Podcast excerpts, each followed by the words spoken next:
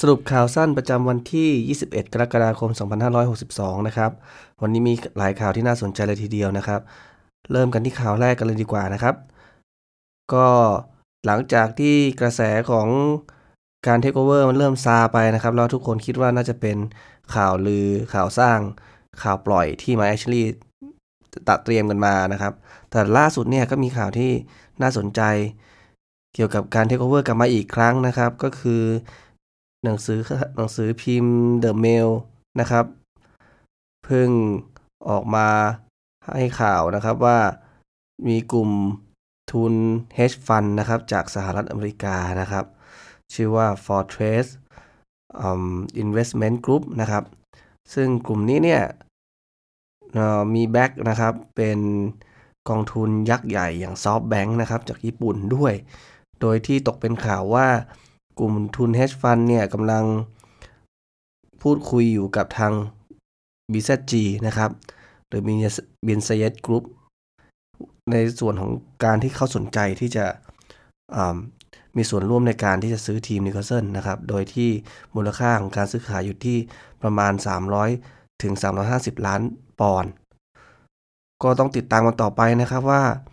เรื่องนี้เนี่ยจะเป็นข่าวเต้าข่าวปล่อยข่าวลืออีกหรือเปล่า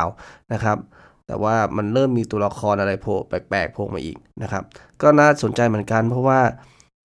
เหมือนทาง b ซ g เนี่ยอาจจะมีเงินไม่เพียงพอนะครับ ก็เลยอาจจะต้องมีคนอื่นมาช่วยสนับสนุน หรือต้องไปหาเงินจากที่อื่นมาเพิ่ม ก็ยังไงก็ต้องลองติดตามต่อไปนะครับ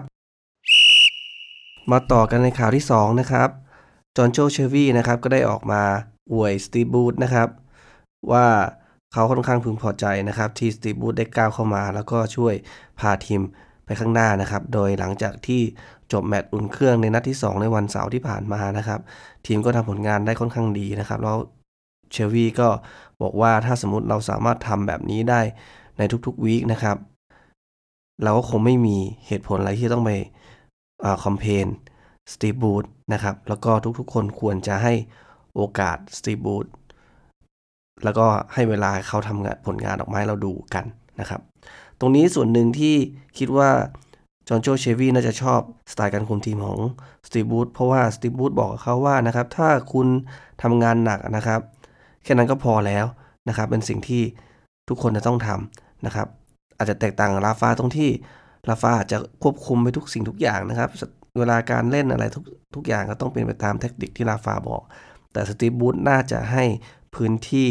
หรือการตัดสินใจแก่ผู้เล่นบางส่วนนะครับทำให้เวลาเล่นอาจจะไม่เกรงแล้วก็อาจจะทำให้นักเตะบางประเภทนะครับ จะชอบการคุมทีมแบบนี้มากกว่า ก็คงต้องติดตามดูไปครับว่าสตีบูจะทำได้ดีต่อเนื่องหรือเปล่า ถ้าไม่ได้เนี่ยก็มีสิทธิ์ที่แฟนๆจะบ่นได้นะครับ ข่าวสุดท้ายนะครับก็เป็นข่าวเกี่ยวกับนักเตะที่สตีบูต้องการนะครับ ข่าวแรก ตัวแรกนะครับก็จะเป็น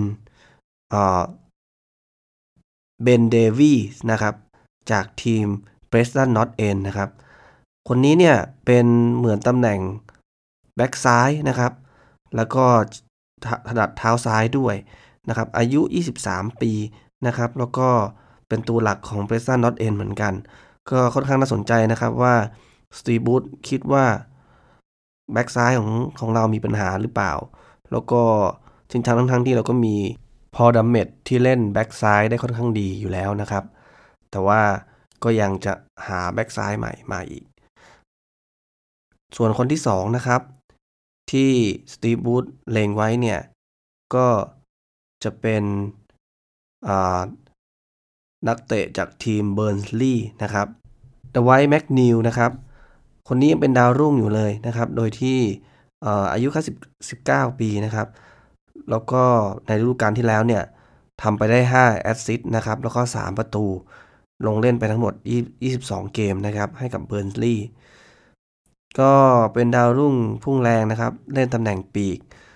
แล้วก็ค่าตัวที่คาดไว้เนี่ยน่าจะอยู่ประมาณ 30 ล้านปอนด์นะครับ โดยที่มีทีม